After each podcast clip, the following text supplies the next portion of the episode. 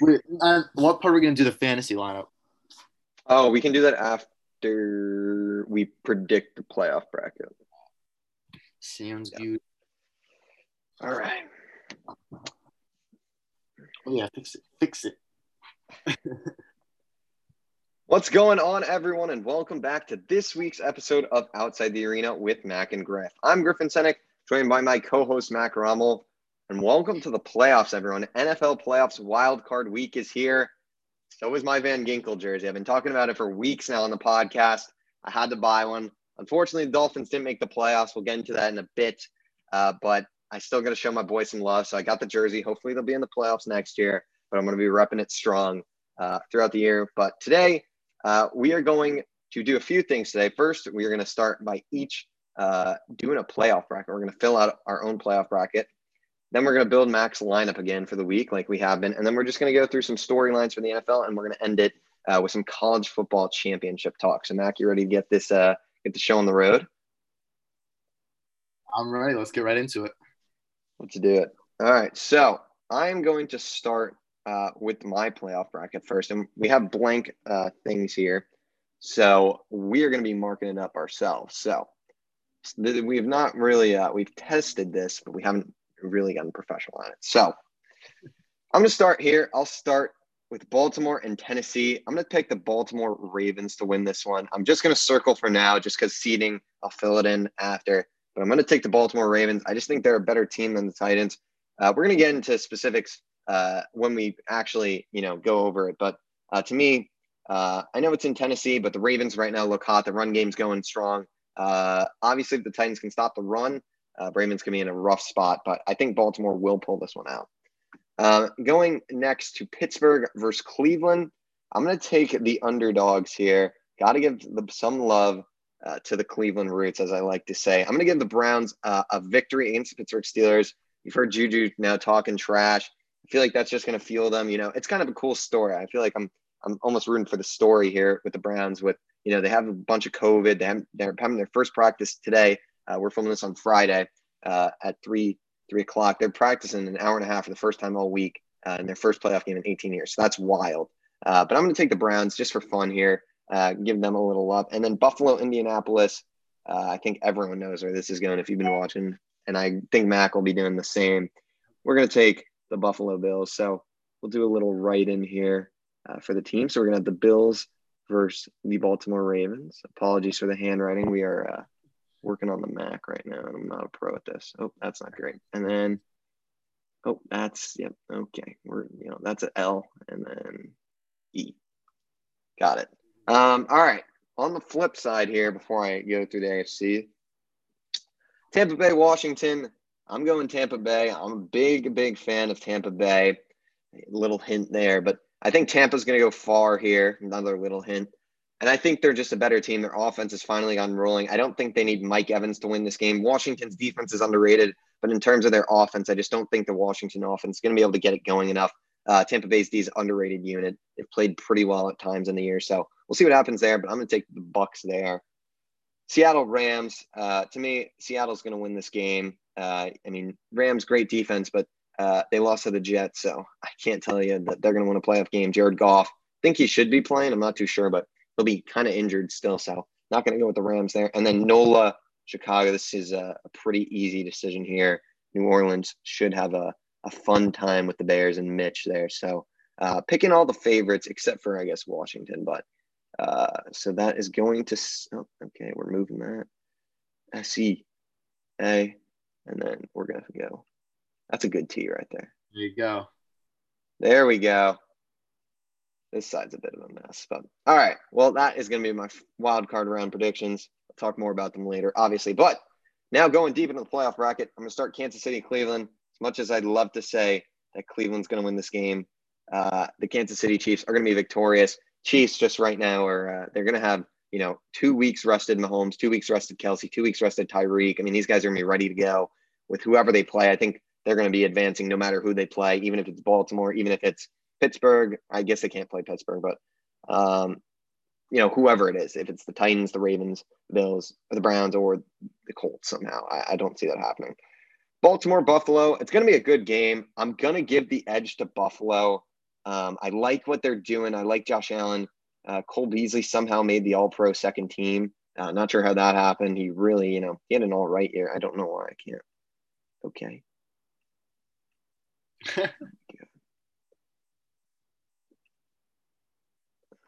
I have to mark up again? Well, I guess There there's we go. Buff. There we go. Uh, yeah, but Josh Allen, those boys have been uh, those boys have been cruising so far. So I'm going to pick the Bills here. Uh, the defense is solid. Ravens, I just feel like might struggle offensively to keep up with the Bills, and you know Buffalo. Uh, I don't know. If, I don't think these two teams have played yet. I could be mistaken, but I don't believe they have. I'm going to start down here. I'm going to pick New Orleans to beat Seattle, uh, starting in the NFC for the divisional round. Uh, I think Seattle's, you know, a team that's solid, but they've just shown to be, you know, so weak at times. Their defense uh, is not the best, and I think New Orleans is going to expose that. And their offense too has also struggled. And the Saints' defense is nothing to joke around with. So I'm going to give this one to New Orleans. But up top here is uh is the surprise. I'm going to pick the Tampa Bay Buccaneers here to win against the Green Bay Packers. Uh, they beat them obviously earlier this year. I think it's going to be a much much closer game.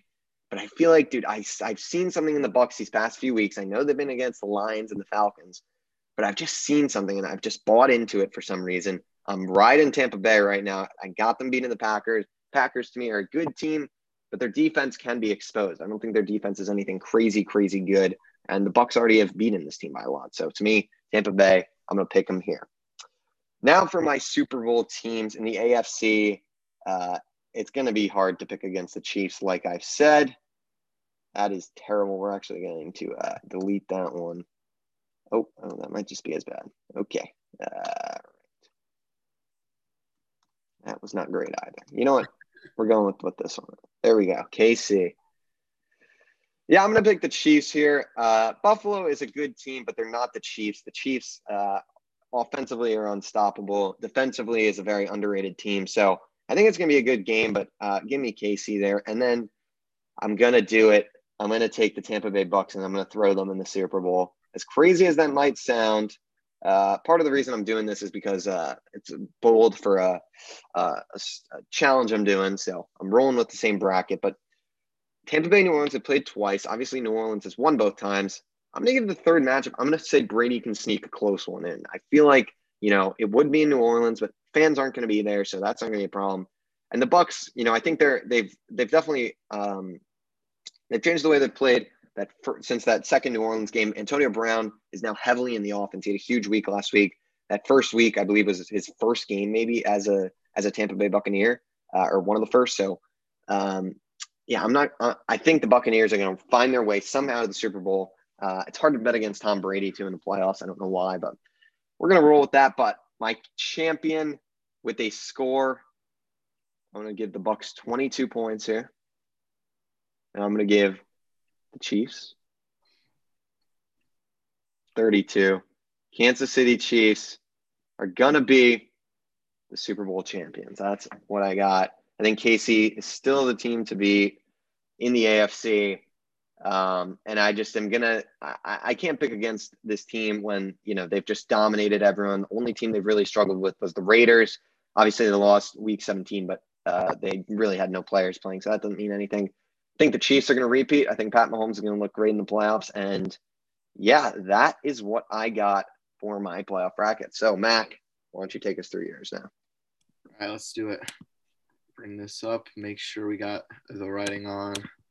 All right, let's make sure. Okay, we'll just leave that there. But first game, Tennessee Titans, Baltimore Ravens.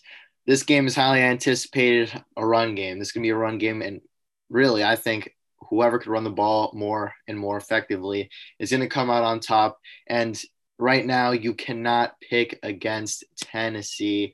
That was a terrible circle, but we can move down, make it a little bit better. Tennessee, right now, you have Derrick Henry rushed for over 2,000 yards. And I just saw stat. He ran for the most yards. I believe it's like 2,650 or something like that. And that's the most over tw- any 20 game period in NFL history.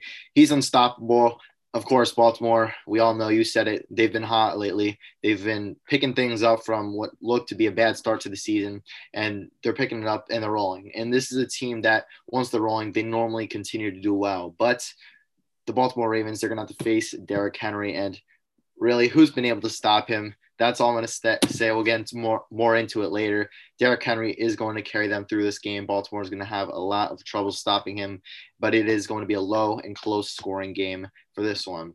Next game in the AFC, that's Pittsburgh Steelers and the Cleveland Browns. Griffin, I know you're that big Cleveland guy, and I am too right now. Everyone hates the Pittsburgh Steelers. Still gonna say, keep saying it, worst 11 and 0 team in history. Now we're gonna have to hit a Corvette Corvette on TikTok after this win by the Cleveland Browns. Pittsburgh last week they almost came back. They were playing well against the Cleveland Browns. It's kind of interesting. They're playing back-to-back weeks. We're going to see how that affects uh, affects the game plan for both of these teams. But Baker Mayfield, I'm looking for him to step up this game. You're going against a really good secondary once again, and then of course the run game. That's where it all starts. Nick Chubb, uh, Kareem Hunt, and but you do have all the COVID problems. But of course, those two are your main keys to success.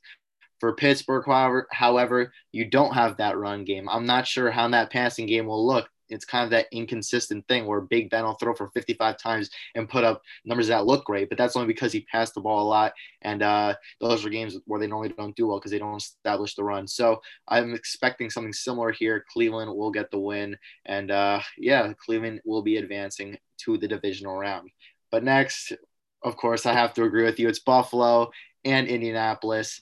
I got to go Buffalo. It's easy here. I mean, Kansas City and Buffalo are the two best teams in the AFC.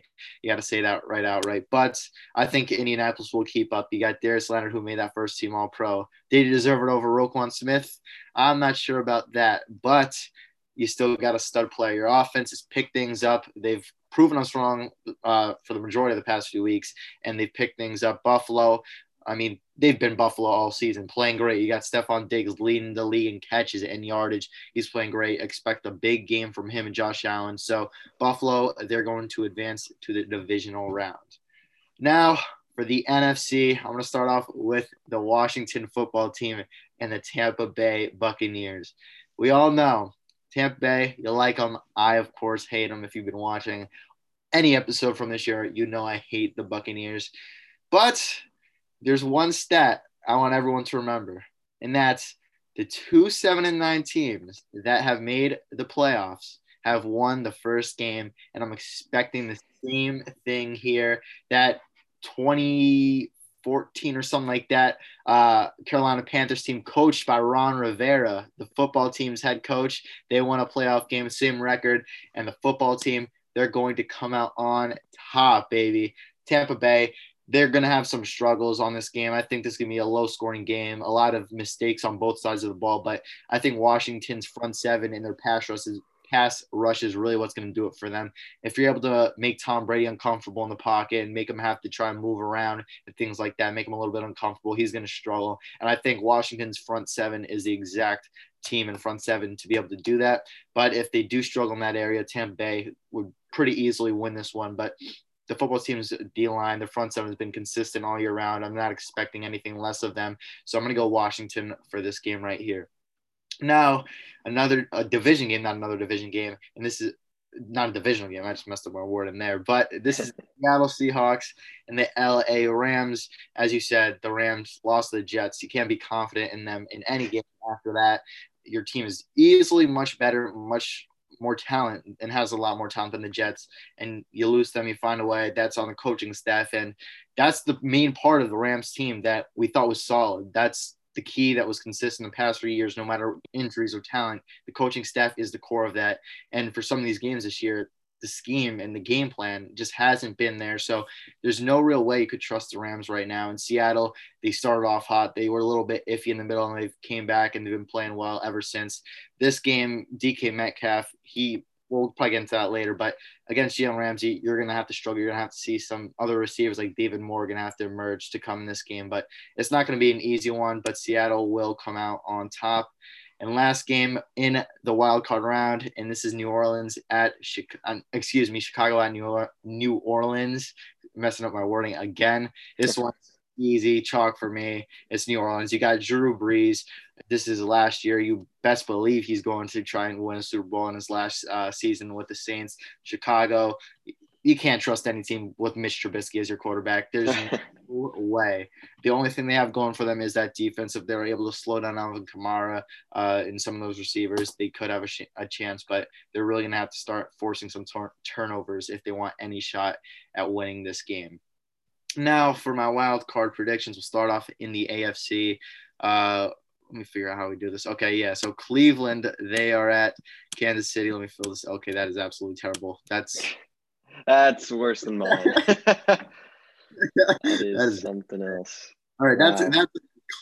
I don't know what that is, but that's Cleveland. That's Cleveland, and we got we'll put uh, Buffalo. That's even even worse. But uh, Jeez. Tennessee. All right. So we'll start There you off. go. With the, there we go. Tennessee's looking good. But we'll start off up top. Kansas City, Cleveland. This one's easy. Everyone's going to pick Kansas City. That passing game they have going on, their offense is hitting on all cylinders. Uh, and, and as you said, they've been on a two week break. Most of their starters, Travis Kelce, Patrick Mahomes, they're going to come out red hot, rested, feeling well, no soreness, no pain. They're going to be ready to go and win this game. And that's two extra weeks of film time that they have to study for this game or any game or any opponent that they were going to be playing. But Kansas City Chiefs, they're going to be ready for this game. They're going to come out on top. I wouldn't be surprised if it's over a 10 point win for them and how hot they are. But uh, yeah, so that's my. They're going to. They're going to the AFC Championship game for me, and now Buffalo at Tennessee. I'm a Tennessee lover. I want to pick them so bad, but Buffalo has to win this game. They're too hot, as I said. You gotta love Stefon Diggs against, especially this depleted Tennessee Titans defense. Buffalo, they're gonna try and take advantage of the run game. Really, Tennessee defense is going to struggle a lot in this game. It's gonna have to be Derrick Henry, Corey Davis, AJ Brown, all trying to keep up with Buffalo. And if they're gonna want to have a shot at winning this game, one or two stops are gonna be necessary to win this game. Not sure if it could happen, but and it's probably not gonna happen. But that's what you have to see from Tennessee to win this game. Buffalo's gonna hit on all cylinders and uh, go to the AFC Championship. But now we got Washington, and they are going to play Green Bay. We're just gonna. Oh my gosh. Oh my gosh. That's uh, as best as you're gonna get from me. and then Seattle will be playing. Oh my gosh, again. Oh boy. we play- Oh, okay. All right, that's Seattle. We'll just Uh, leave it. And then they're playing in New Orleans. I don't know why this thing has like its autocorrect for writing, but okay, we'll just go with it. And we'll start off Green Bay, Washington. Washington, they got their one win. They had their moment of glory. They're not winning. Don't even need to give a reason for it, but Green Bay is going to win this game pretty easily. And Seattle, New Orleans, I can't pick against New Orleans right now. This is the team to beat in the NFC. I think actually I'm not going to. Yeah, you know what? You're going to see in a second. New Orleans is the team. they're going to win. Seattle, they've had their struggles, and this is a team they're definitely going to struggle against, especially defensively. Uh, New Orleans is a very high-powered offense. Seattle is going to have to stop them in the pass game and run game, which is something they haven't been able to do all year. But Seattle could have a shot at uh, keeping up New Orleans in this game offensively. Just going to have to take advantage of um, some of those matchups on the outside, but it's going to be a struggle for the Seattle Seahawks to win this game. New Orleans is going to come out on top, and uh, they're going to be playing for a shot at the Super Bowl. Now, AFC championship predictions. This is for the Super Bowl. And once again, easy. Kansas City, as you said, maybe I could write it a little. Yeah, that's not happening. A little bit better than you this time. Oh, that's okay. Maybe it auto corrected for me. Solid. There we go. Kansas City, they're a better team, just high powered offense. Their defense, as you said, underrated. Their scheme is just perfect for everything going on, all the players they have. It's going to be impossible to beat. But Buffalo, in the next few years, they could become the team to beat in the AFC once uh, Kansas City and their uh, cap problems after all those big contracts um, play. But now NFC playing for the Super Bowl. And as I said before, New Orleans is the what how did that even autocorrect to an arrow? New Orleans is the team to beat. This is gonna be a great game, high scoring game, and Alvin Kamara is going to be the key factor in this game, especially any running back versus Green Bay is going to be the key factor. Green Bay is going to have to keep up. They have corners, so you may be able to shut down Michael Thomas and some players on the outside. But this game is really going to be run uh, be won through checkdowns for New Orleans. Green Bay is going to have to keep up offensively, which I think they could do, but New Orleans is just going to be able to get a stop or two that'll make the difference in this game. Now, the great Super Bowl matchup. And this one, as I said, New Orleans, I love them right now. So I'm gonna give them a score of whatever that is, 31, 230. They're gonna be Kansas City. I think this wow. is all fans kind of want to see this. Everyone loves Drew Brees. You want to see him win a Super Bowl in his last season. I think that would be a great story for him. But overall, I think the Saints right now just have a little bit of an edge over them on, on defense, and that'll kind of be the key to this game. You see, I gave uh excuse me, Kansas City 30 points. So obviously that's three touchdowns, three field goals. So the New Orleans 31, four touchdowns, one field goal. They're going to be able to stop the Kansas City Chiefs, hold them to field goals, and that's what they're going to need. Any team beating the Kansas City Chiefs, you're not going to hold them to nothing. You're going to have to hold them to field goals. And I think New Orleans and their secondary with Malcolm Jenkins, Marcus Williams, um, I don't know, Marshon Lattimore, they're going to be able to slow down Tyreek Hill by doubling him. uh, Travis Kelce, one of them are going to be single covered, obviously. But New Orleans, I think they're a team that will be able to stop them a few times, keep them to field goals. But uh, Kansas City's defense, I'm not sure how you're going to be able to defend Alvin Kamara and uh, Michael Thomas right now. You don't have really any stars outside aside from L'Jarius Sneed, who's becoming a playmaker, but he's a rookie. And once he gets to the playoffs, that's going to be something you really are going to have to pay attention to if he keep and keep playing consistent at that level. But he could really struggle versus Michael Thomas. I mean, he does have no touchdowns on the season, but Michael Thomas last year most catches NFL history, so you can never doubt him. New Orleans are your Super Bowl champions. I don't know why that corrected to an arrow again, but uh, we'll go with that. New Orleans get the win, and uh, there's Drew Brees' career ending off with a Super Bowl win. So Max got uh, the AFC is honestly very similar for us. Uh, you the only difference we have is that you have the the the Titans over the Ravens, but the NFC, I got the Bucs in the Super Bowl, and you got the Saints, and you got the Saints winning. I've got the Chiefs. So uh, honestly, fairly different brackets um, for the both of us, but we'll see what happens. We'll maybe uh maybe we'll figure out some point system or something. We'll we'll just see who's more accurate. I mean, it will really come down to the NFC team, but uh, yeah, so that does it for our playoff bracket. Um, we'll check in with that maybe towards the end of the playoffs, see how we did. But uh, I think now we will uh, we'll do your lineups. If you want to pull that up, uh, we can build your uh, your fantasy lineup for the week, even though it's a little different. You said right? Yep, a, a bit different as you see three games.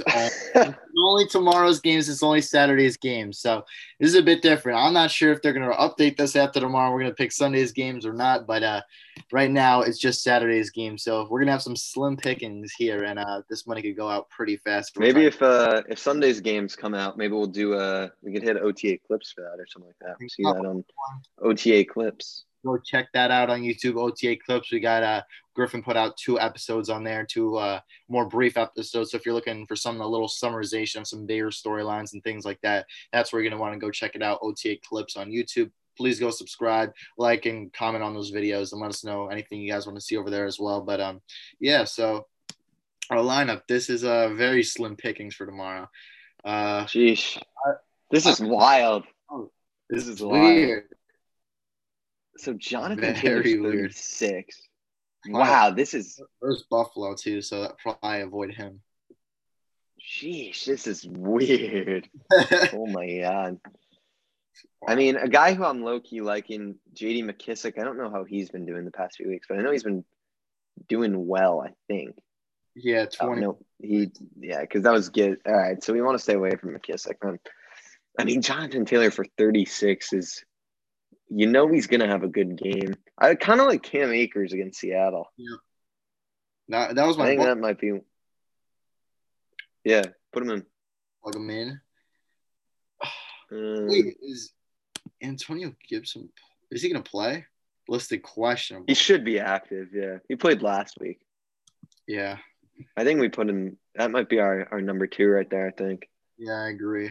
Probably the best two options one of the cheapest options too they could put in, but cheap. The, the one hmm. is definitely a little bit broader. You got some studs out here. I kind of like Antonio Brown after last week. I'm not gonna lie. Yeah, versus Washington, put up some good. I mean, he really went off. He's been playing well. Yeah, last week he got that little paycheck from from getting those 11 catches. He did. Congrats, AB, for uh, getting a, that little or big paycheck, as most people would want to say instead of a little. But uh, yeah, I think plug AB in there. I think that probably is going to be a, a momentum shifter for him and the team, putting up great stats last week. That's definitely gonna change the eyes and change the scheme a little bit. Try and focus, keep more focus on him in the game plan. So that's pr- pretty solid. I mean, I like Diggs here, but we could also look at like a second team All Proer in Cole Beasley too. Cole Beasley Honestly, out. oh, he's out. Wow, So he's questionable. That's weird. So he was out last week, and it's Okay. his. Do we avoid Hmm. him? Yeah, probably. Just because. I mean, mm, Or do we want to take big Diggs. money? I mean, maybe we go. Maybe Diggs is our big big player. You think you want to put him in? Yeah, I think we might have to. All right, Diggs. We got 20 average for the rest. We still have defense to pick. But defense. What's defense this week? Let's see defense. Oh my, 13. Oh wow, I I- like that. yeah, I love that. That's That's probably the best one to pick on the and the cheapest too. the. All Yeah. right. Um, maybe tight end, just to because I don't know what tight ends are this week. Okay, Ooh. they're not that bad. Um, oh, who could we go? I mean, Jacob Hollister. What's he been doing? He seems like a good cheap. Oh yeah, no. I don't know. What about Dawson Knox? I feel like Dawson Knox is always solid. Has he been doing okay here? I don't know. Yeah. Gerald, what's what's Higbee and Everett? Which one is? Mm, definitely not Everett. No. Where's Higbee? Oh, there we go. Gronk. Logan Thomas might have to be the pick. I agree. That's at 22 average you're sitting on, and he's been. playing. Yeah, He's definitely got to be the pick. we have to. You want to get quarterback out the way as well? Yeah, I think we have to. Um, Who's it? Oh my. is Goff not playing? Is Goff out? Uh, Ooh. I thought I saw he was gonna play. I don't know why. I mean, I'm sure he's gonna, but like, Who knows how? who else do we? I'm trying to think. Philip. I mean, Philip for 22. We might have to do that. Yeah, just for money purposes. Spending Even though it's dollars. against our our defense, but then I guess if he does well, then at least it offsets. yeah, probably the cheapest. All right, so we got two players left. I mean, if we do do like a Beasley, and then if you just swap, if Beasley doesn't play, maybe we just throw in. Oh, but we have Diggs now, so we can't do that. Yeah. And We need to pick two guys that add to forty-five. You trust Robert Woods or Cooper Kupp if it's uh, a hurt Goff or not even Goff? I don't know about that too. I mean, we might Cooper Kupp for nineteen. I don't hate. Should- wait, Or you could even go like Josh Reynolds for thirteen and, and Yeah. or something weird. cheaper. No, no, no, no, no. What's um? Even more for eleven. Yeah. Nah. Yeah, definitely Uh, down there is gonna be worth it. Huh? like like Cooper Kupp. What's Cooper Kupp done? Ten last week. That's actually not that bad. Yeah. If we spent ten, oh wait, no, excuse me. So Nineteen, and then we could do like a we could do like a scary Terry or a Chris Godwin. yeah, so you get one one of these guys. So maybe do Kupp, So and uh, unless we want to. What's Ty been doing? Yeah, that's probably Just check Ty real quick. I just want to see. His name. Oh, he's been Mm. a lot better for 17. Do each want to? Against, I mean, that's like Trey White though. yeah. Trey White, T.Y. Hilton. I mean, what's the difference in players from 26 to 28? We should probably check that. See if it's even worth it. you got a DK. Ah, but I don't even know if we want that against Ramsey. Godwin. Yeah. Godwin, McLaurin. I think it's probably best for Godwin, Godwin or McLaurin at this point. Yeah. If we go McLaurin, is there like a 15 defense that we could pick? I'm just curious. Football, Washington. and I don't think that'll be as good. Wait, and then Yeah. Could we bump up any of these positions? I don't know. Uh, probably not. I mean, we have the best receiver, best tight end. Yeah. Um, The only we got Lockett instead of Kupp. Maybe we do that. yeah. He'd probably get more. Oh yeah, 27 last week. He'd definitely get more looks than DK on Ramsey too. Yeah. You want to do that? Yeah, let's do it. So we'll put lock. right. So put in Lockett and then put in Terry McLaurin. All right. Okay. So let's read it off before we send it in. We have three Washington offense. That might be an issue though. Oh, oh boy. Let's see. Oh, Um, all right. So right now it stands Philip Rivers, Cam Akers, Antonio Gibson, Antonio Brown, Stefon Diggs, Tyler Lockett, Logan Thomas, Terry McLaurin, and Bills D. Um, yeah, I guess we have to do that. The only thing I don't like is the three, three Washington people, but I guess we have to just ride them. yeah. Honestly, these are Antonio Gibson. He'll probably get a few looks in the red zone. Terry McLaurin, he's consistent. Logan Thomas. I mean, do I we like want to do like a Robert Woods instead of a McLaurin, maybe? I don't know. I'm just trying to think right now. What's like Robert Woods been doing? Just to get some diversity in there. Oh, Eh. Yeah. What's McLaurin? where the hell? Oh, there we go. Yeah, he's more consistent. All right. We'll keep it. We'll hope they all go off, I guess. But Yeah. whew, that's a that's an interesting one. But if there is one for uh, Sunday that comes out, uh, we will film it. It might just be Mac. It might just I might be on there. It might be someone else. Who knows? Um, but you know, if one comes out, we'll we'll definitely post that uh, for OTA clip. So, like Max said before, make sure to subscribe. We've got two videos out there already. Uh, we're going to be trying to post multiple times a week at least on there. So, uh, stay tuned. Yeah, it's a great place if you just want, you know, just breaking news, not to sit through the the whole hour long pod. If anyone is sitting through this, we really appreciate it, obviously. But uh, OTA clips, different style of content. Uh, honestly, just as fun, maybe even more fun. So we'll see what happens. But uh, these pods aren't going away anytime soon. We can tell you that. So that will take us uh, to talking about football itself, which I guess I forgot to pull up. I thought I had it pulled up. So let me pull that up real quick. Uh, and then we will get on the road with that. So we got this. Boom, boom, boom, boom. All right. Okay. So, uh, real quick, we will, I guess, touch on a few of these games from last week.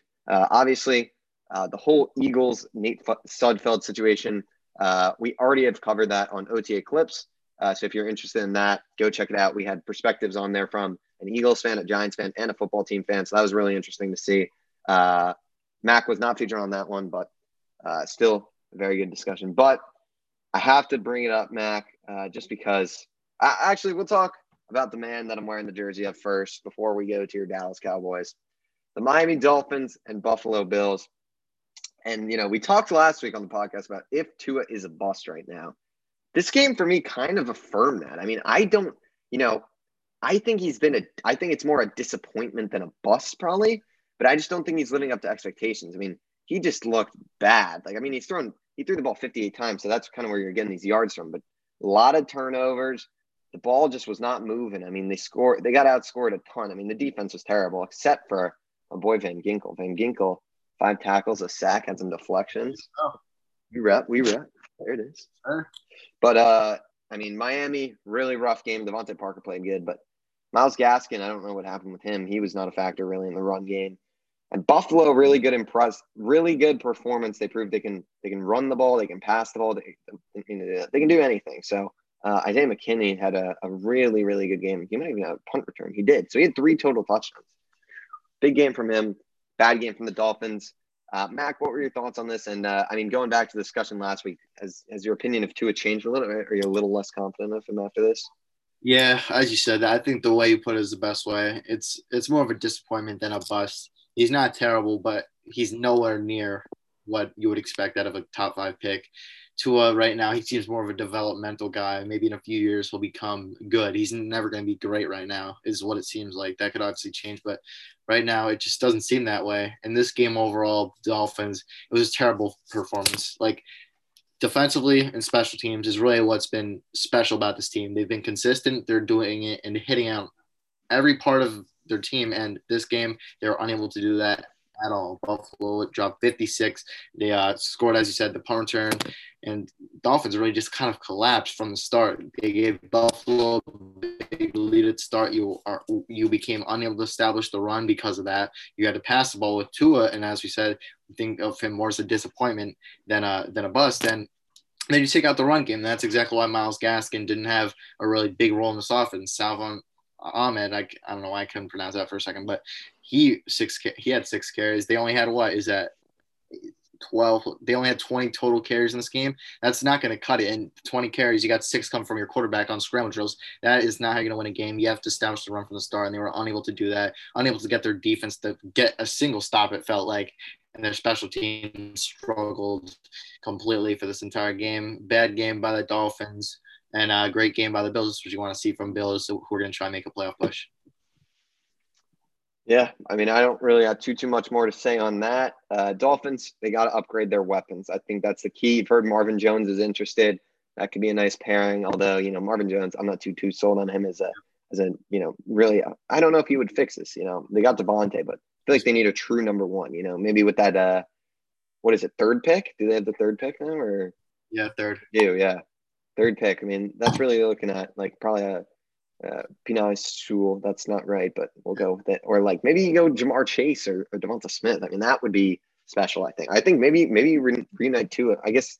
Did he, yeah, he played with Devonta Smith. Yeah, a little bit. Yep, yep that uh, year uh, championship game touchdown to Devonta Smith. I saw that on uh, on Instagram before. So they got the little connection going. Something they could that the probably the Dolphins probably looking into. Yeah, for sure. All right. We got to do it. We got to talk about the Dallas Cowboys here. 23 19. They come up short uh, to the New York Giants. Um, yeah, this is not their best showing, obviously. The offense kind of reverted back to the ways it's been going. Zeke did not look good, 14 for 42. Andy Dalton with a all right performance. He was he was injured though. Uh, he was like bleeding all over the place with his hand, I believe. Mac, what were your thoughts on this one? I mean, just bad for bad performance all around by the Dallas Cowboys. There was only one player who kind of did some good things. That's the safety Donovan Wilson, young player, has a lot of uh, a lot of bright spots for the future. He's going to be a key part of that defense. But overall, poor game by the Dallas Cowboys. Not what you would expect coming off that little hot streak that they had offensively and defensively. But over, um, there's really not much to say about this offense, this team. Really, it's just a same thing that they've been doing all season. They give the fans hope as they do every year, and then they collapse at the end. Even a Mike McCarthy team without Jason Garrett collapses. But you do have to remember, Giants have Jason Garrett, and they did well at keeping the Cowboys out of the playoffs once again. So Jason Garrett is very good at keeping the Cowboys out of the playoffs. But Giants, they played great. They played how they had to play to win this game. Daniel Jones played pretty well. Yeah, that one interception off a drop pass. Evan Engram I mean, he's clearly a problem in that offense. Many drops. I mean, he's a Pro Bowler. It, it makes no sense. Robert Tonyan clearly deserves that spot. Evan Engram, I mean, he's a player who, if I honestly was a Giants, I'd try to find a trade partner or even cut him at this point. He's not really helpful at all in this team. He's actually a, uh, what the heck is the word? He is, yeah, he's kind of a hazard. He's a he's a liability to say the least. He's, liability. They, and uh, yeah, liability. And he's unable to do his job. He drops open passes. He causes a lot of problems, and that would have been a big problem for the Giants in the playoffs. If you get a reliable tight end, or if you have more reliable hands, then the Giants could have done so much more against this Dallas team. The Cowboys wouldn't have got that touchdown. That could have been another touchdown the Giants' way. But overall, Giants great performance, especially defensively. Leonard Williams, who balled out. I mean, three sacks. I believe he was NFC Defensive Player of the Week, if I'm correct. Wow now. But sure. yeah, game by Leonard Williams. I mean, this is a team who is that's looking pretty good for the future. A few more pieces defensively, and this team's on their way to being a playoff team. Yeah, I mean Leonard Williams, man, this guy, you know, went from the Jets. He was a bum, and now he's, you know, one of the top, you know, ends in the league. He's gonna have a big payday. It's kind of crazy, but uh, props to him. He's he's really improved his game this year. And yeah, like you said, Cowboys just just a disappointing year in general. Um, a lot of injuries. Seems like they put it together, but then lot, you know, they had their chance, obviously, but wouldn't have mattered. Uh, football team obviously got the win. So maybe it's good for you that you you got your uh, heartbreak out early in the day, but Yeah. yeah, um, that's all we got for that one. In terms of other games to talk about here, um, I mean, I guess we can touch on this Rams game because this was a weird one. Um, Yeah. So obviously you have John Wolford, uh, you know, guy who's never made a, a he's never thrown a snap, taken a snap in the NFL.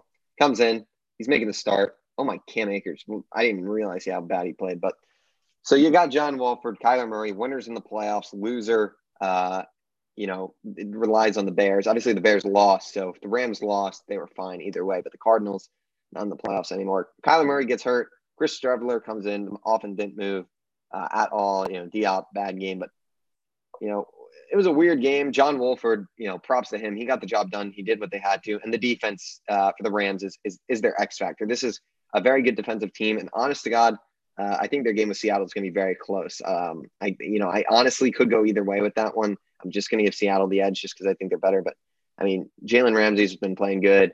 You got all these random safeties. I mean, they've got like John Johnson. I think Troy Hill might play cornerback, but yeah, they got John Johnson. They have Jordan Fuller, the kid out of Ohio State. They got you know a bunch of these guys that they can throw in there um, that to play safety, and it's really good. They got a great great D line, so really good team. Uh, Cam Akers, I don't know what happened, 21 for 34. That's unacceptable. But um, hopefully they'll get it right this week. But uh, for the Cardinals, tough break. Uh, Kyler, you know, he was playing pretty solid, so uh, he came in. You know, he's just all over the place after he got hurt. But um, I mean, you can't put up zeros in the last three quarters. That's that's the problem here. You, you got to be able to find a way to score the football, and and uh, when you don't do that, sorry, but you're not going to be winning. So, yeah, tough loss for the Cardinals, but uh, Rams, you know, way to find a way to win. Yeah, great game by the Rams, and this kind of goes back to what I said earlier. in My playoff bracket is that kind of inconsistency. You saw the problems with schemes in some games, and this is a game where they showed greatness that we've been used to the past few years. And to have a backup quarterback in there, as you said, hasn't thrown a snap in the NFL, and to come out and play as well as he did, not only throwing the ball but running the ball, he was the team's leading rusher. Um, he just came out, did his job, and did what he had to did what he had to do to win. He took advantage of every opportunity that was there.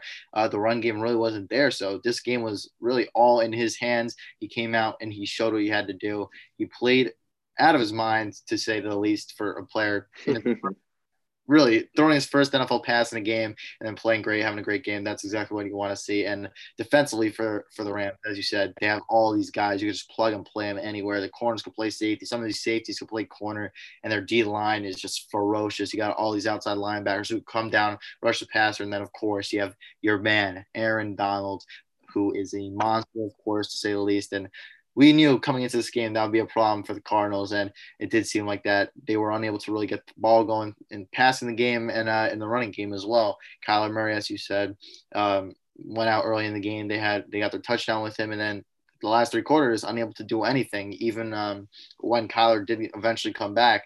And that's, as you said, unacceptable. You can't you can't do that, especially in a game that is clutch as this, where you're trying to make the playoffs and uh, you just come out come up short of it. But I mean, I'm not really sure where the Cardinals go from here. A team that looks so hot kind of fell off. You raise, you got your draft pick Isaiah Simmons. He kind of didn't really do anything this year, to say the least. The guy everyone was very, very high on, and uh, this team just kind of fell apart. All the players, even DeAndre Hopkins, you said, bad game. At the end of the season, he, he fell off. Like it felt like he didn't really have Yeah. a monster game in like what five, six weeks. It felt like, but the Cardinals they they fell off. I don't know what happened to them or even how you could fix this.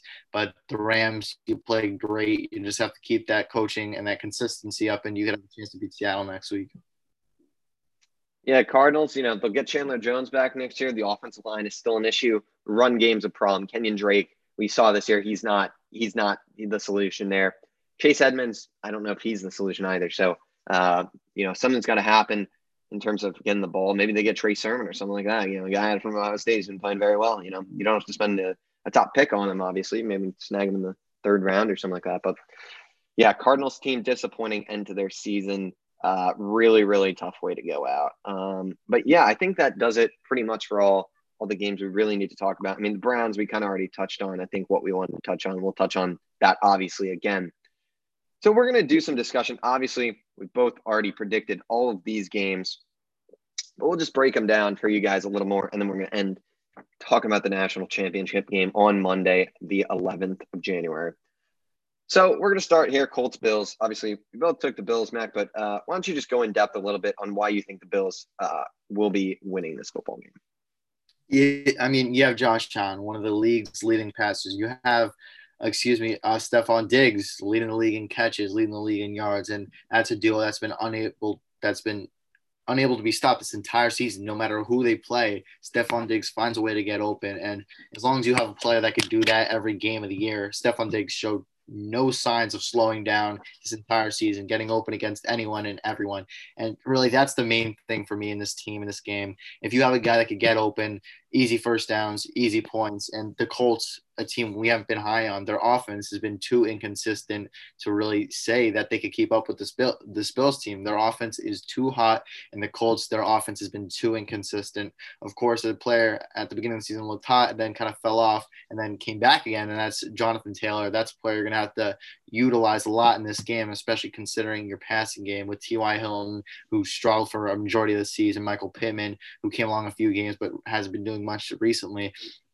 They haven't been doing much there in their passing game against Tre'Davious White, uh, excuse me, uh, Jordan Poyer, people like that in the secondary, they're going to struggle and they're going to have to run the ball and control the clock. And I'm not sure if they're going to be able to do that. Jonathan Taylor against the Buffalo Bills elite defense and defensive line is going to struggle. And the Bills, their offense is just going to keep on clicking, keep, keep on rolling, and they're going to get a win here. Yeah, I mean, I mean, obviously it's against Jacksonville, but I mean, Jonathan Taylor had 253 rushing yards. I mean, that's crazy when you really think about it. Obviously, 8.4, you know, it's not nothing out of this world, but their run attack with him and uh, Nyheim Hines, obviously, in the passing game is, is really going to be the key here if this team's going to find a way to win. Uh, you're not going to win with Philip Rivers throwing the ball, you know, 40 times and and him just being dominant. That's not going to happen here. Um, his weapons are going to be taken away. Uh, the Bills secondary is very good. Their D line is, you know, it's been uh, not as great this year as it has been in the past, but they still got good linebackers as well. Uh, Matt Milano, uh, Tremaine Edwin, Tremaine Edmunds, and those guys. Obviously, secondary is great. So you know, Bill, the Colts are going to have to run the ball. They're going to have to find ways uh, to use the, the, their ground game and their their different running backs to win this game. That's the only way. And on the flip side, the Bills. I mean, they've got one of the best passing attacks in the league right now. Josh Allen. You know, he's played great. He made Cole Beasley a second team uh, All Pro. I mean, that you know, Cole Beasley is you know, obviously Mac knows from his, his Cowboys days. You know, he's just an all right receiver. He's kind of there, you know, he's never a star, but this year, you know, he kind of emerged not as a star, but, um, you know, as a really solid threat. And obviously they got Diggs, uh, they got John Brown there. They have, you know, the two running backs, Singletary and Zach Moss are, are underrated guys there. So uh, to me, you know, the Bills and you, you have Josh's added, uh, added running ability. I mean, it's going to be a hard, hard offense to stop. Colts have a great defense, no doubt. So, you know, the Colts here, you know, Colts win on the they win on the uh, on the line. I mean, on both sides of football, offensive line's fantastic, defensive line's fantastic. So uh, you meet in the trenches, and, and that's how the Colts are going to have to win here. They're going to have to win in the trenches, and they're going to have to dominate in the trenches. Is what's going to have to happen. They're going to have to you know dominate the Bills' line, and you know they're going to have to make sure that Jonathan Taylor has a lot of running room. So that's how they win this game. But I don't think they're going to be able to dominate it enough to uh, to edge out Buffalo. So I'm going to take the Bills here especially with the with Bills Mafia again in there for the first oh. time. Sixty seven hundred fans. Um, it's going to be loud there, regardless. Oh yeah. If there was even a few, it'd be loud. Yep. Next game on the agenda is going to be the Rams Seahawks. I think it's going to be a great game. Uh, looking at their previous matchups, Seahawks have won, and so have the Rams. So um, it's honestly should be a really good game. Just looking at the stats from last time, uh, just refreshing the memory. All right, PK played all right. All right, Mac. So obviously we both took Seattle, but uh, why do you think Seattle has the upper edge here? Obviously they split, but why do you think Seattle's going to be the, the winner of the best of three here?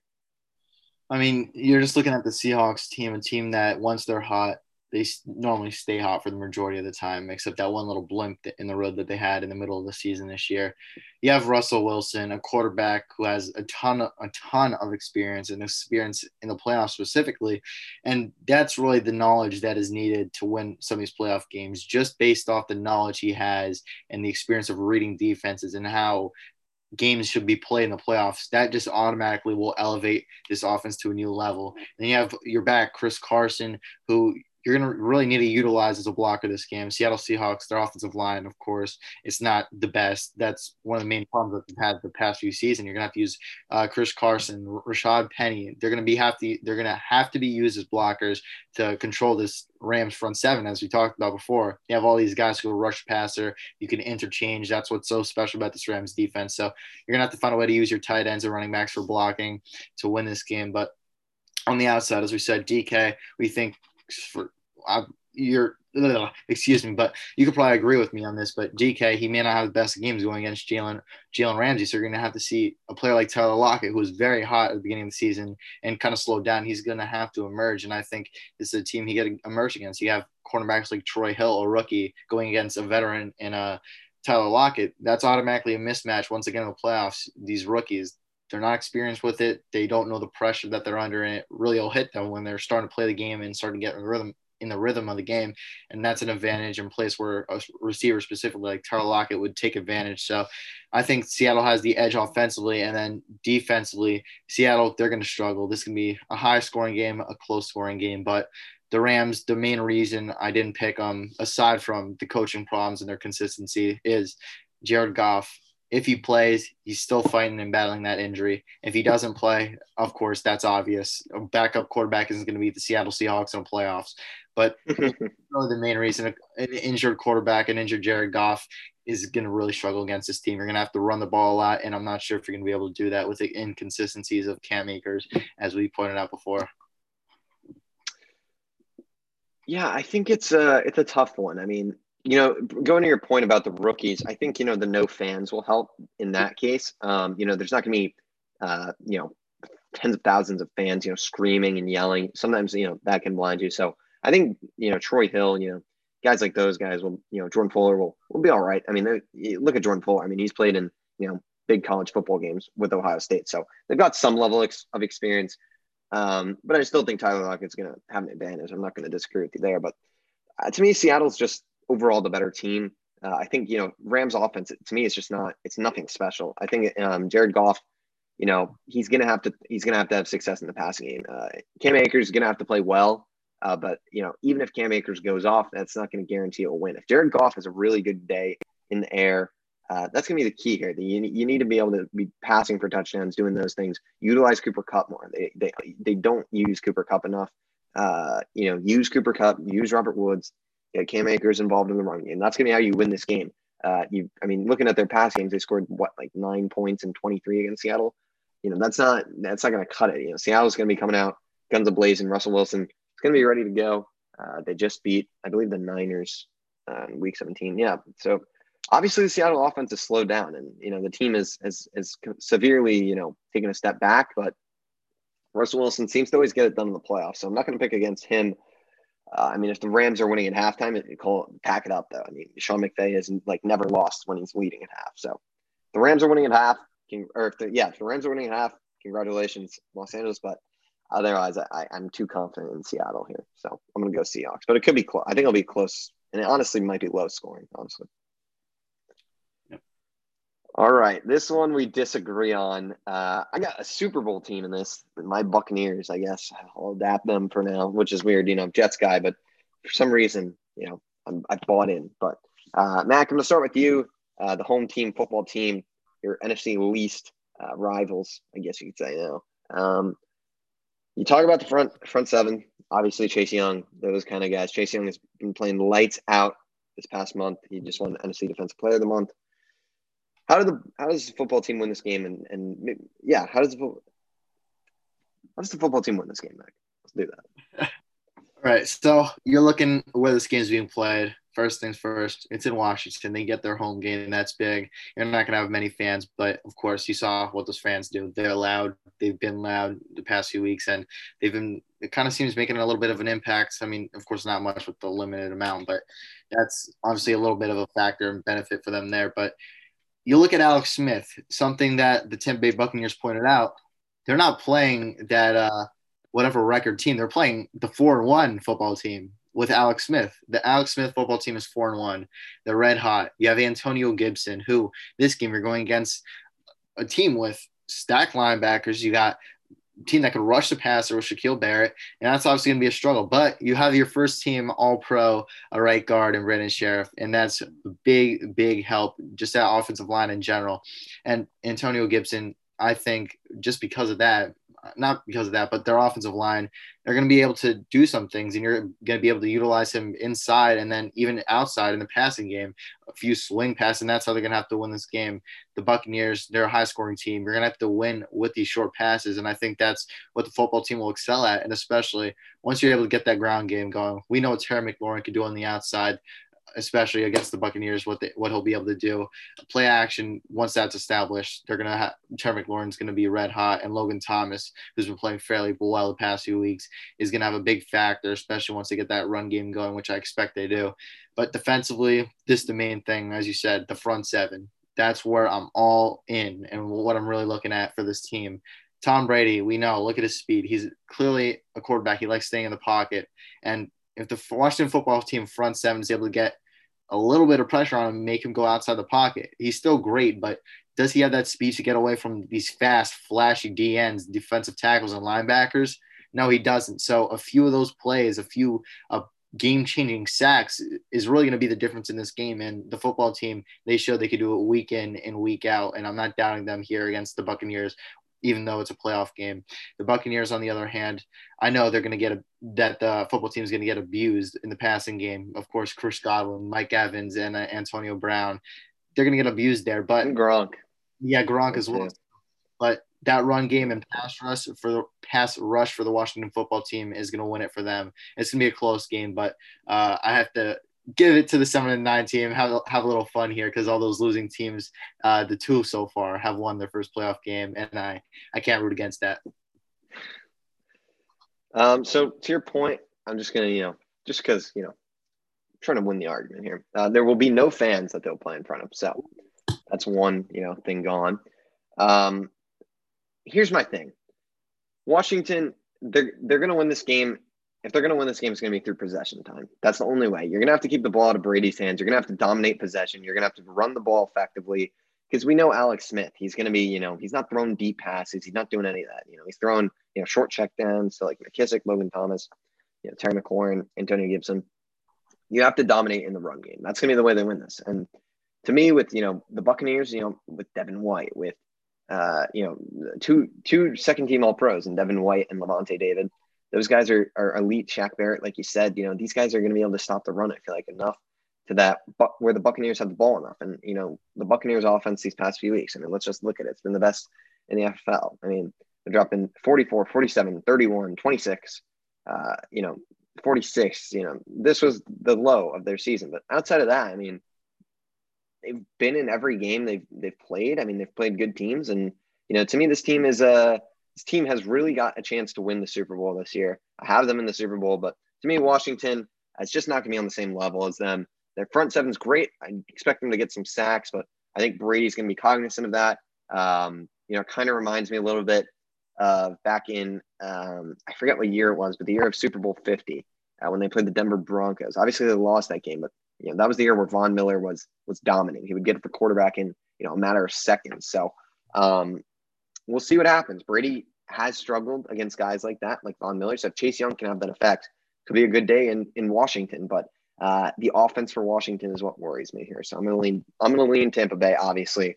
Like I've said, I think they'll win by 10 or so, but um, it could be good. It could it could either be I think it could be a close Washington win or a Bucs blowout. I think it'll be one of those two probably. Yep, I agree with you there. I had to choose that close uh, Washington win now. Yeah, no, I, I respect them. Um, so why don't you take the lead for the Sunday games? All right, Sunday games: Baltimore Ravens at Tennessee Titans. First, you know, I'm taking the lead on this one, so I'm going to toss this one over to you first. You have the Baltimore Ravens winning. Why do you have them, and why do you think their run game may be more dominant than the Titans? You know, J.K. Dobbins has really hit his stride recently. I mean, just looking at the past few games, uh, last week against the Bengals, he had 160 rushing yards, two touchdowns. You go to the Giants game, uh, not I mean 11 for 77. They got Gus Edwards, Lamar's rushing. That's the key here. I mean, this team has finally gotten their run game going, and you know when they do, it's kind of unstoppable. Um, obviously, Tennessee beat them last year in the playoffs. I think it's the Ravens are going to be a motivated team. They're you know the Ravens were the favorites last year in the uh, in the AFC. They were 14 and two. um, I believe, or something like that. Uh, and you know, everyone was like saying they would win, and they got you know humiliated on national television. So I think they're going to be motivated. Uh, they're you know, they're not you know the top dogs in the league anymore. You know, this is a team with chip on the shoulder. Lamar has got to prove that you know he can win in the playoffs, and I think he's going to get his first playoff win here. Uh, Tennessee, obviously, the team runs through Derrick Henry, and uh, Baltimore, uh, when these two teams played earlier in the year, didn't do a good job of stopping him. Uh, Derrick Henry had 133 rushing yards. Um, it was a close game, but I think they'll be better prepared from today. They've already faced him once, which is definitely going to help here, but it's going to be a good game. Uh, I think Baltimore is just going to ultimately pull it out. Uh, but I mean, it really could go either way. I think Baltimore is just the better team, so that's why I'm leaning Baltimore. Fair points, fair points. I obviously, as I said before, I have the Tennessee Titans winning this. I'm that huge Derrick Henry, Derrick Henry guy, so I, am not going to pick against them. I love what Derrick Henry's been doing. I mean, this was one of the most dominant seasons you you'll ever see by a running back in NFL history or ever again, and it's just amazing to say. I gotta say that we were able to see that in person and live through that. But the Titans overall, you're not to be able to stop Derrick Henry. You may may be able to slow him down, but there's no way you're stopping Derrick Henry. And that's the main thing about this team. No one's really able to stop him. He gets shut out in the first half, have 20 yards or something like that, and he'll bounce back in the second half somehow. He's a motivated player, and that's a key part of this team. And as I said, I love it once the Tennessee Titans get the ground game going and then complement the pass to that. You have AJ Brown, obviously the star. He's been a star the past two years, and then Corey Davis, and this is really the player who I think is going to be a key factor in this game. He broke out this year, a guy who was a top five pick, a former top five pick, and he really didn't come along at all until this year. And that's a player going to have to be looking at.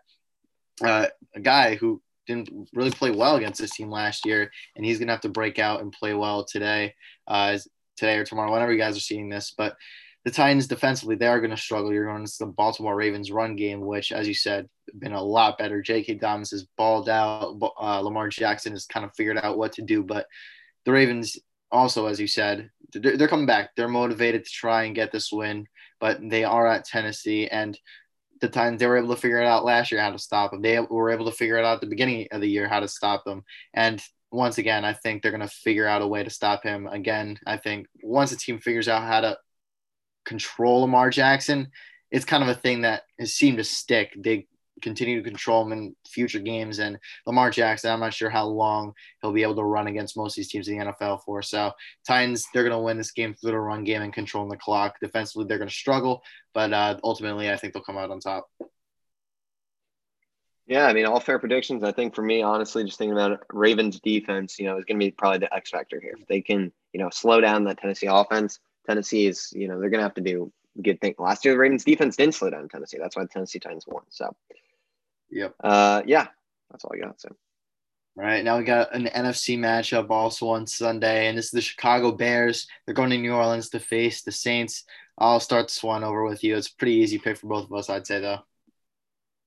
Yeah, uh, it's pretty easy. I mean, the Saints are, like we've said, one of the best teams in the NFC. I've got them in my bracket in the championship uh, game for the NFC. You've got them in this winning the Super Bowl. So, um, to me, the Bears are just not, you know, eight and eight team. They're just all right. Somehow got their way into the playoffs. But Mitch Trubisky, he's going to have to be near perfect to win this game. He's going to have to be, you know, honestly using his his speed a little more and his his uh, running ability more than he use, usually does.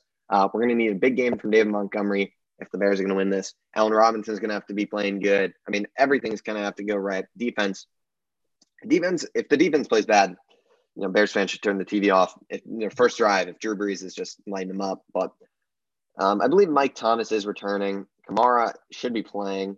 Uh, Roquan Swift might not be able to play. So if that doesn't even happen, I mean, good night. But the Saints, to me, their offense is just, uh, it, you know, they can do anything. They, they've used Taysom Hill so well this year. In the past, they've used him well, but Taysom Hill always comes alive in the playoffs. And you know, this year we saw extra of Taysom Hill. Obviously, he started a bit at QB, and you know, I think that helped them evaluate even more what they can do with him in their game plan. So uh, look for a Saints to put up a, a, good showing here.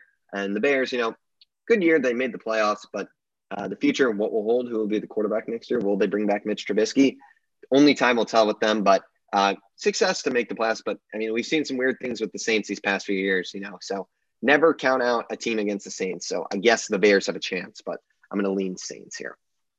Yep, Saints, of course. And I mean, I think this will go for any team in the playoffs. And the reason why the other team would beat the Chicago Bears is because of two words Mitch Trubisky.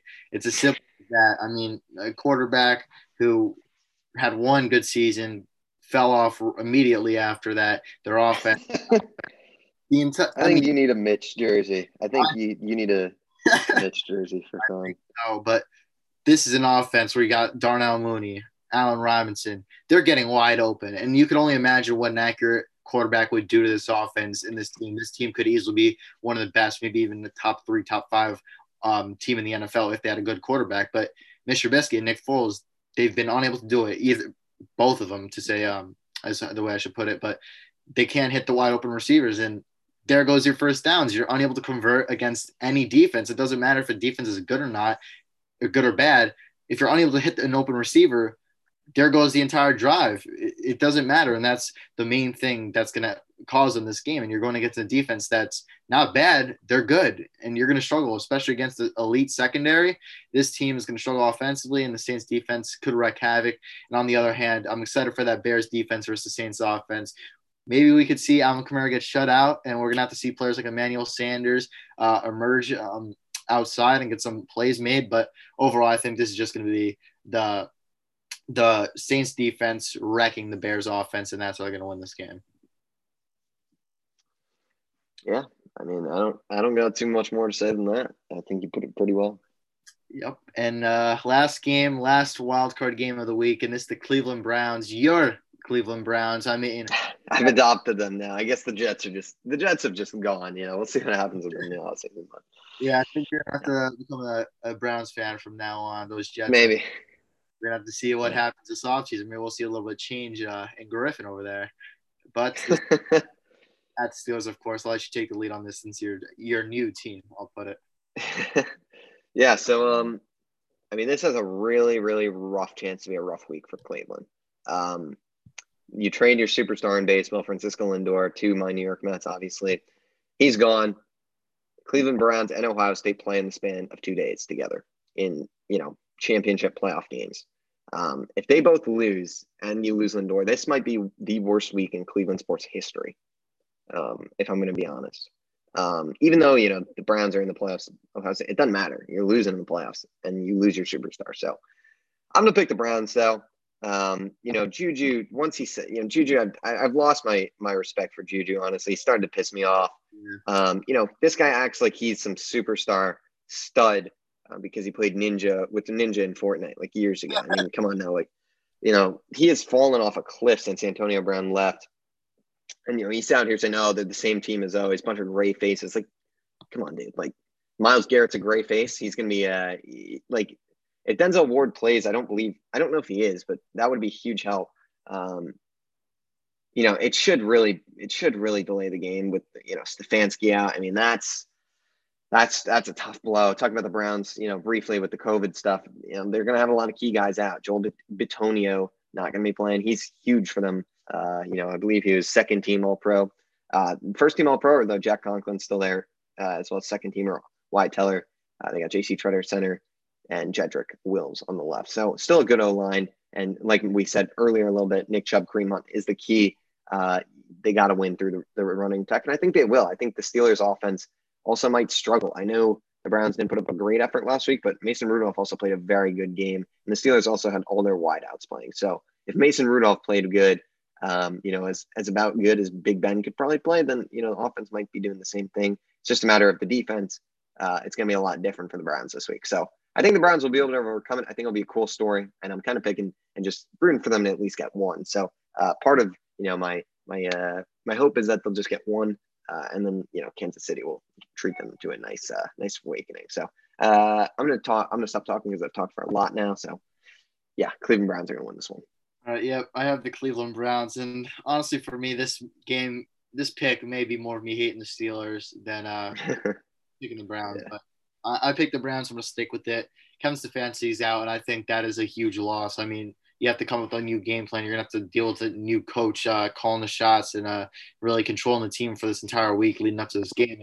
That's gonna be a big problem, a big adjustment for this team. So if they're able to win this game, that just shows how uh, how good this team is at overcoming adversity. I mean, even just go- going from the team that they've been the past, whoever how how long it's been to make the playoffs I think that's one of the biggest things that they've done, and I think that momentum um, and that adversity that they face there is gonna is way more than they're going to be facing without Kevin Stefanski. So that's not really a big worry for me. But the Browns, they they've been playing well. They've been playing well to say the least. And the Steelers, they've kind of fell off a cliff since that 11-0 start. They've been one and four ever since then. But they're really going to just have to establish the run game. You're going against Pittsburgh Steelers defense, who they're they're still elite. I still put them in that elite class, even without Bud Dupree yeah. um, over there. And uh, what's his face, Devin Devin, Devin Bush. Bush.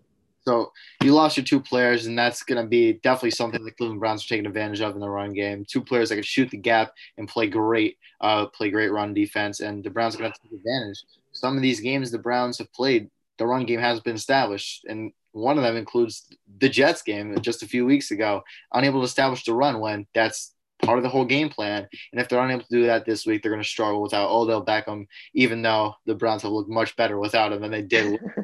no Jarvis Landry. He's yeah. going to find a way to get open. Uh, yeah, find a way to get open. You're going against Minkah Fitzpatrick, Joe Haden, and then uh, tight ends. I think that's going to be a big part of this game. Austin Hooper, David Njoku, and uh, um, oh, why did I forget his name? That was the guy I liked in Harrison the Bryant. Say that again. Oh yeah, Harrison Bryant. Yeah, so those. I think he might have COVID. I'm not too sure if he's playing. He might be on the COVID IR. I think. Right. Either way, you but still. Either way. Yeah. Either way, you got th- you got two tight ends, even if he's out, that are studs that could do uh, do it all really, blocking the ball, get involved pass in the game. So you're going to be really looking at the running backs and tight ends for this game. The Steelers, their offense. You know what? I really want to curse, but it's like an F them. I I mean, Big Ben, all the wide receivers. Yeah. Juju, we're hitting a Corvette on your face after this, after this loss. I mean, it's just bad. Yeah. He had that one guy who goes off every week, and then once in a while, you get a game where they all go off only one guy's going to probably go off this week. Who knows who it's going to be? I never could predict that, but the run game is going to be non-existent. I could tell you that with James Conner, you're yeah. not going to at all and control the clock, and that's where the Browns can take advantage, control the clock, run the ball, and uh, that's why I'm going to pick the Cleveland Browns. Yeah, this game's going to be one in the trenches. Just you know, that's that's how it's going to be here for both teams. Can the Cleveland Browns, you know, offensive line be the be the be the not the defender, be the be the dominant one, and and you know, can their D line also be dominant? You know, Olivier Vernon obviously out for the year. His time with the Browns probably coming to an end. So you've probably seen his last game in a Browns uniform. But Sheldon Richardson, Myles Garrett still gonna be playing on there. So uh, BJ Goodson's back this week, big addition back for them on the linebacking corps. So we'll see what happens. Obviously, uh, you know, you know, it'll be a weird one without their head coach. But now, you know, we've talked about the playoffs. Now we're gonna talk about the college football championship uh, it's going to be a good one. I honestly, I I don't think we talked about it. We because when did we film last week? I can't remember if we talked about the, the outcome of the games. I don't believe we did. Right? We didn't. I don't think. Okay. I don't think so. so real quick, I'm going to pull those up. Um, and I mean, wow, we've got a lot to talk about. Clearly, um, yeah. Ohio State versus Alabama this week. Obviously, going to be a great game. But, you know, going back here, let's take a trip. And we'll start with Alabama, obviously. Obviously, obviously. Um, you know, just a smart played football game from them is what I would say. Mac Jones, he's great. Um, you know, he won the, uh, I believe it's like the Davy O'Brien Award or something like that for best quarterback. Um, let's see. Davy O'Brien, yeah, let's go. Got that. Come on, man. Davy O'Brien, Lord, uh, he's played great all year. He's been a stud. Najee Harris, 15 for 125. That is going to be a problem for Ohio State to defend. Devonta Smith, I mean, this guy's ridiculous. Seven for 133 tutties. I mean, they just all around were were doing their thing. Uh, defensively, they played great. Uh, Notre Dame just looked outmatched this whole game. Uh, you know, everyone knew they really shouldn't. You know, they were never going to compete in these playoffs. They were kind of a team that had to be put in, but really shouldn't be. But yeah, that's kind of all I got. Alabama, you know, they didn't try and blow them out. They just tried to kind of get the game over with. It seemed like. Yep, I agree with you there. I mean, everything was hitting for them. Mac Jones, you said, he's a monster. He won that award for best quarterback in the nation. 25 for 30. So that's a number you really want to look at aside from running the ball. Uh, I'm a guy who loves controlling the clock. That's what, what I like focusing on. I love the running game. And you're completing all your passes. You're controlling the clock. You're, you're throwing five incompletions. That's that's what you have to do. You're controlling the clock and then running the ball. Najee Harris. I mean, man, and this kid's a beast. This is RBU. I, am calling it. This is the best team if you want to run it this is the best team to choose a running back from if you want to have a star in the NFL. I don't know if that made sense or not, but yeah, no, that made sense. A star in the NFL. I'm excited to see what he has. But there you go. Look down there. Devonta Smith, your Heisman winner, the first wide receiver this century to win the Heisman. This kid's a beast. I mean, and it's pretty funny. I saw a post about this the other day, and it was DK Metcalf compared to um, Devonta Smith and their sizes, and that that Devonta Smith was the one to win the Heisman. Just looking at their body types, pretty funny to see that. But it's been crazy seeing them um, in the NFL together next year. But this is a great game by Alabama. Notre Dame unable to get really anything going this game. Just played slow. Defensively couldn't do much. Offensively couldn't really do much either. I see Ian Book threw an interception. I mean, you you throw an interception against Alabama, and I think even one interception is going to call it a game. Alabama's going to on that. You're going to go down right away, and Alabama's just going to keep scoring. So overall, great game by Alabama. They put they play great, and they're going to play another great game this week versus Ohio State. Yeah, and now on the uh, the other side of this. Our what a shocker, man!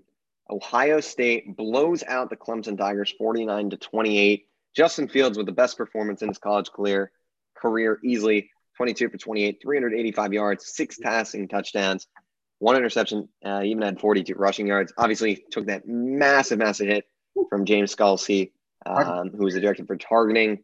Kind of, you know, a lot of calls in this game were uh, really interesting that it was uh, it was kind of similar to some of the calls that screwed Ohio State over last year, uh, the targeting and then the fumble as well. These were the right calls that had to be made, but it was interesting to see them come back up and actually be made right this time. So that was interesting. But I'm going to start here. The Buckeyes really, really looked good, and you know the key here, Travis Etienne was a non-factor. Ten carries, 32 yards. If you look in the, the championship game last year, I mean Travis Etienne was a, a monster in terms of um, I don't know if it'll come up. I don't think it will. So unfortunately, I can't pull up that right now. But Travis Etienne was a monster out of the passing game, and you see here like 464 was he was okay. They couldn't stop Cornell Powell. Uh, I believe Shaun Wade was on him, or he was on Amari Rodgers. Shaun Wade is yeah, terrible, but Trevor yeah. Lawrence, you know, uh, overall number one pick. I really was not impressed with what he what he threw out there. Um, you know, Ohio State put the pressure on, and you know, one thing I could just notice, I think the casual fan could watch this, is that you know, under pressure, he, he kind of panics. He, he, he overthrows the ball. He overthrew multiple times uh, in this game uh, in terms of when he's under pressure. Uh, sure, you could say he's, you know, throwing it out, but you got to be able to handle the pressure. And, uh, you know, obviously had two turnovers, fumbled the ball multiple times. You know, they recovered it once, I believe. So bad game from Trevor Lawrence. I don't understand it. Oh, because he had that really like weird one. So, but I mean, screw that. Let's talk about Ohio State here. 31 for 193 from Trey Sermon. This guy is a beast. Me and Mac talked about it. Uh, this guy has got NFL talent. You know, you just look at the size of him, the speed, the quickness, um, you know, his strength. You know, he's got everything you want. You know, kind of a mini Zeke on the low. He's kind of got that same build, maybe even more dominant. I mean, he's really, really coming to form these past few days. And, you know, Chris Olave, uh, getting him back was huge. You know, the deep ball was functioning well, six for 132, two touchdowns. And the tight ends, they use the tight ends super well. Jeremy Ruckert and Luke Farrell, those guys, you know, they Ohio State has not really used the tight ends too much this season. And to see those two guys come on for three touchdowns, they ran some really great plays. I mean, that one where uh, Fields was running you know, to his left and he you know stops, pivots, and throws to Ruckert over the middle. Great play there, set up. Obviously, the deep ball was was near perfect for Ohio State. And yeah, I mean, I don't got too too much more than that. Way to control the run game from them. Getting to the quarterback, Jonathan Cooper uh, and Haskell Garrett, two studs right there on the D line. Um, and yeah, that's kind of all I got uh, on this game. Yeah. Yep, I agree with everything you said there. Clemson, as you said, as you said, the casual fan. I mean, I noticed that about Trevor Lawrence under pressure, but yeah, he did not look great under pressure, and that's gonna be something he's gonna be having problems problems with in the NFL. Um, and honestly, I don't know why. This just made me think of. I mean, is there a chance if Justin Fields balls out the national championship game, wins it, and just blows up the combine. Does he somehow take over that number one spot for some reason? Um, for the Jaguars, if they hire Urban Meyer or Ryan Day somehow, uh, that that's something to look at. But Trevor Lawrence, he played eh, this game, put up the numbers you want to see, but as you said, under pressure, not that great. But the main thing, a little misleading too with the fumbles too. Yeah, you know. Yeah, he had a few of those, few fumbles, not not the best, not what you want to see. And that's kind of something we saw with Carson Wentz and specifically against my Cowboys um, that one week. I mean, just Trevor's the next Carson. Kind of drop, dropping. It's not really. They're just pointless and dumb fumbles. So I'll just say that to put that out there to say the least. And then Travis Etienne, as you said, this kid is normally a monster. He had a historic season last year. This year kind of fell off a little bit in this game. He was a non-factor. What you need to see from Ohio State's defense, that's what you loved. Of course, uh, Ohio State defense in the passing game, they struggle. They really do. You saw the 400 yards, of course. So and then Travis Etienne. That's you had to stop one of them, and then chose Travis Etienne. It worked offensively um, for the Buckeyes. That's where the magic happened. Justin Fields, six touchdowns, one interception, but that's not what I'm really looking at. I'm looking at that monster, Trey Sermon in the backfield. This kid, I'm telling you, he's going to be a mid round pick, and whoever is getting him is getting an absolute star. This kid is going to be a beast in the NFL. And I like that little Z comparison. He kind of reminds me of that burst year, um, excuse me, rookie year Zeke. And uh, that's what I'm seeing from Trey Sermon right now. So he's going to be a monster in the NFL. I'm excited to see what he has. But this is a, what the second game straight where he's put up yeah 190 plus. It's it's just absolutely crazy he's putting up this in the playoffs against clemson who's a very good team and uh, normally a pretty good defense as well. But the main thing i'm looking at here is that effect of chris olave and garrett wilson. Garrett wilson was not excuse me chris olave was not playing against northwestern uh, the previous week. And that was a problem. Garrett wilson could not handle that number one spot but chris olave came back this week and uh, that's when things started to click for this team and yeah, I, am not sure how I'm, how I'm trying to put this, but Garrett Wilson, he's not a number one receiver. I'll put it that way. Chris Olave is kind of the star of this offense in the passing game. And Justin Fields, I, I said I think he has a chance if he plays well this week. And uh, if all the things, all the right things fall into place, he could somehow end up being the number one pick of the Jaguars. Uh, that's kind of the main thing I'm looking at. He didn't have a number one receiver versus Northwestern, and he struggled this week. But uh, excuse me, two weeks ago, and then this week he gets his number one receiver and he balls out. So he has to go to a place where in the NFL that has a number one receiver where he could strive and uh, have a reliable target. But Trey Sermon, I don't even know where I'm going right now, but you're going back to Trey Sermon. You're like, oh, I love this guy so um, much. yeah, this, he's a monster. I'm falling in love with him, uh, even as a. let's just get Trey Sermon, please. Like, I don't care. Any team, just just watch this kid. He's a monster. You're gonna want him. That's all I'm saying. Give Ohio State just played great out of their out of this world. Yeah, I mean, I swear Chris Olave has been on this team for like six years now. I mean, he's always he's been he's been prevalent uh, ever since he he came in. But we're gonna talk Buckeyes Clemson or oh, Alabama Crimson, I should say. Um, I'll start here honestly. Before we go into our game predictions, you know, we'll break down the game and then we'll say who we think's going to win it's going to be a rough one for Ohio State. This Alabama offense has been moving the ball really well. It's not. It's a lot better than Clemson's offense, regardless of what you want to say. Mac Jones, DeVonta Smith, Najee Harris. Uh, they got to stop Najee Harris. That's got to be step one. If he breaks out, eh, the game's over because you know the passing attack is going to be there. You know the Ohio State secondary has struggled this year immensely. Uh, you know, last year they had Jeff Okudah, Damon Arnette, Jordan Fuller. They lost all those guys. They were just left with Shaun Wade, and you know that's that's that's hurt them this year. So Alabama is going to dominate the passing attack. If they get Jaylen Waddle, I, you know, he's a game time decision. I, I read right now, but Ohio State's going to be in some serious trouble if Jaylen Waddle comes back for this game. Him and DeVonta Smith. I mean, with Najee Harris, I mean, you could probably wrap it, wrap, give them the trophy. I would say honestly, I would not feel confident in Ohio State if if, if Jaylen Waddle is playing. I mean, those are two first round superstar speedy receivers that you know Ohio State is going to struggle immensely against. On the flip side of this game, Ohio State, they're going to win through the trenches like they did against Clemson. The D line got to show up. They got to put a lot of pressure on Mac Jones. Uh, obviously, Alabama's got a great O line. You know, uh, they've got you know kids like Alex Leatherwood on there. Um, you know, a bunch of other dudes who are, who are studs and forgetting their names. But uh, Ohio State, Haskell Garrett, Jonathan Cooper, those guys are going to have to dominate. Uh, you know, Pete Werner's got to play good again. Tuf Borland's going to play good. Uh, offensively, they got to keep it going. They got to have a similar performance. Uh, you know, Trey Sermon. If Trey Sermon plays bad, they won't win. I'll say that right now. Trey Sermon has to play good for this team to win and win against Alabama. I mean, that's you're gonna have to you're gonna have to run the, the ball well. That's that. That's just you know they've done a great job of doing it in these past two weeks. Alabama, we'll see if they're ready for uh, for for Trey Sermon. And you know if he gets shut down, I, I, you know there's too many for me in this one. Ohio State is going to have to put a near perfect per- performance to win this game. It's going to be a tough game. Uh, you know, Clemson, I was not as sold on them, but Alabama has beat a lot of good teams. I mean, just look at the schedule of these guys. I mean, they've played Texas A&M. They blew out. They blew out Georgia. Uh, Auburn's never an easy game. LSU, you know, all right season. They beat Florida. They beat Notre Dame. I mean, these guys have played great all season. Obviously, Ohio State has probably beat the better team uh, out of teams they played with Clemson. So you got to go there. But for me, for Ohio State to win this game, Justin Fields is going to have to put up a fantastic performance. Trey Sermon's going to have to play really good. And uh, you're going to have to find a way to slow down that, that passing attack and get pressure on the quarterback. Yep, well said. Everything you just hit everything right there. And to start off, I'm just going to say that Jaylen Waddle news. He's in Buckeyes. I mean, it's almost for sure that they they're going to have almost yeah. no chance. It's to be like a 0.1 percent chance to win this game if Jaylen Waddle comes in. But the main thing with the Buckeyes, you're looking at a player like Shaun Wade. You have him outside. That's not what. So you're misusing one of your star defensive players. He's good as a slot corner. That's where he was a star, and that's where he was projected to be a top pick uh, last year before he got moved to the outside spot. So he's more of a liability out there than than anything. He's more of a liability. Yeah, he's so bad out there.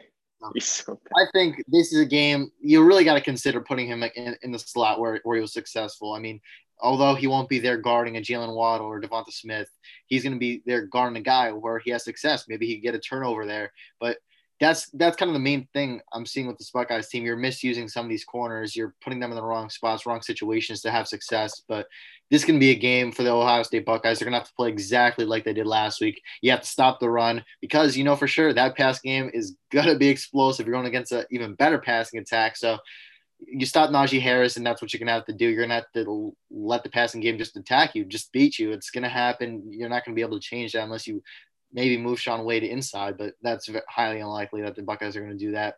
And then offensively, the Buckeyes are just going to have to do exactly what they did last week. Again, Trey Sermon, I love the kid. You're going to have to control the clock. I'm a control the clock guy once again. I'm going to keep saying that over and over.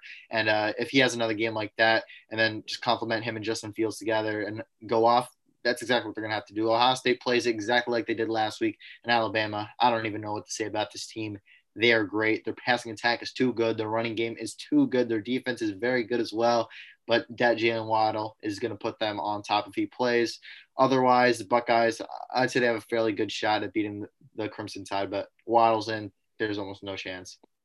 Yeah. So, talking predictions here. I mean, what what what's yours for this game? Who do you think is going to win this game? You know? As a Buckeyes fan, if Waddle is out, I'll give it to the Buckeyes. If Waddle is in, I'll give it to the Crimson Tide. So, yeah, there's my prediction. It's going to go either way. It all depends on Jaylen Waddle. Yeah, I completely agree. I think if Waddle's in, this is, you know, it, it, it's unfortunate, but the offense would be near unstoppable for Alabama. Um, and too many things, you know, even without Jaylen Waddle, too many things have to go right for Ohio State.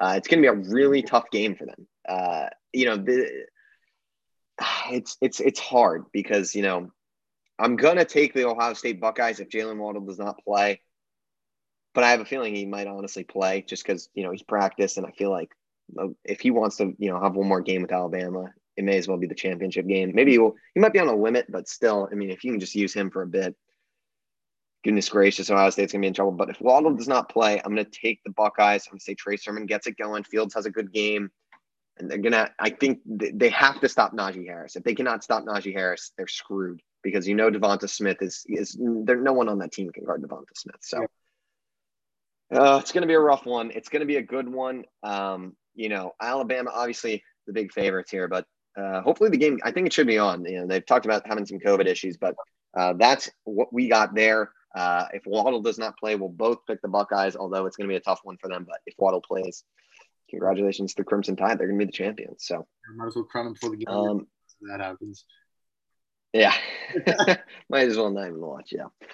Um, well, that's all I got. I don't know if you got anything else you want to talk about this week, or uh, or if you want to wrap this up. But Yep. Uh, I guess I can wrap this up, uh, and then hopefully next week we'll add in some NBA, some other stuff. Have some yeah. Uh, but everyone, as always, it's a pleasure doing this for you guys. We thank you all so much for watching. Please make sure to follow us on our social medias. Our Instagrams are mac.rommel. Griffin's Instagram is uh, Griffin Senek. And our podcast Instagram is Outside the Arena Podcast. Also, please go to go subscribe to our new YouTube channel. It's called OTA Clips. Uh, we're starting over there, something new, more shorter clips, more fun clips, so you don't have to watch this entire thing. Breaking news, all, all that kind of good stuff is going to be over there. Just having more fun with friends, enjoying ourselves. So if you guys want to go see some more fun things, please go check that out. Please go like, subscribe, and comment on some of those video guys. And uh, we'll see you all next week. Stay safe and enjoy Wild Card Weekend.